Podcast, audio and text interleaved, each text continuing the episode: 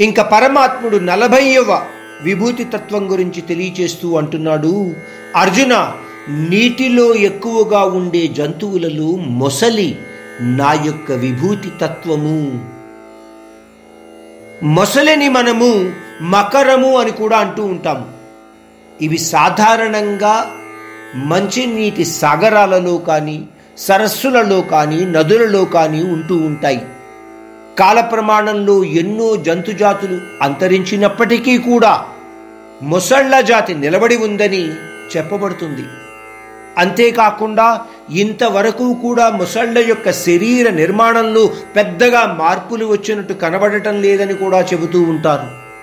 మొసళ్ళు భూమి మీద రెండు వందల మిలియన్ సంవత్సరాల నుంచి ఉందని డైనోసార్ కేవలము అరవై ఐదు మిలియన్ సంవత్సరాల తర్వాత అంతరించిందని చెప్పబడుతూ ఉంటాయి. దీనిని బట్టి మనం గ్రహించవలసినది ఆ పరమాత్ముని యొక్క విభూతి తత్వ రూపకారణంగా మొసళ్ళు చాలా కాలం నుంచి కూడా ఈ భూమి మీద ఉండగలిగాయి అని మనము గ్రహించగలగాలి.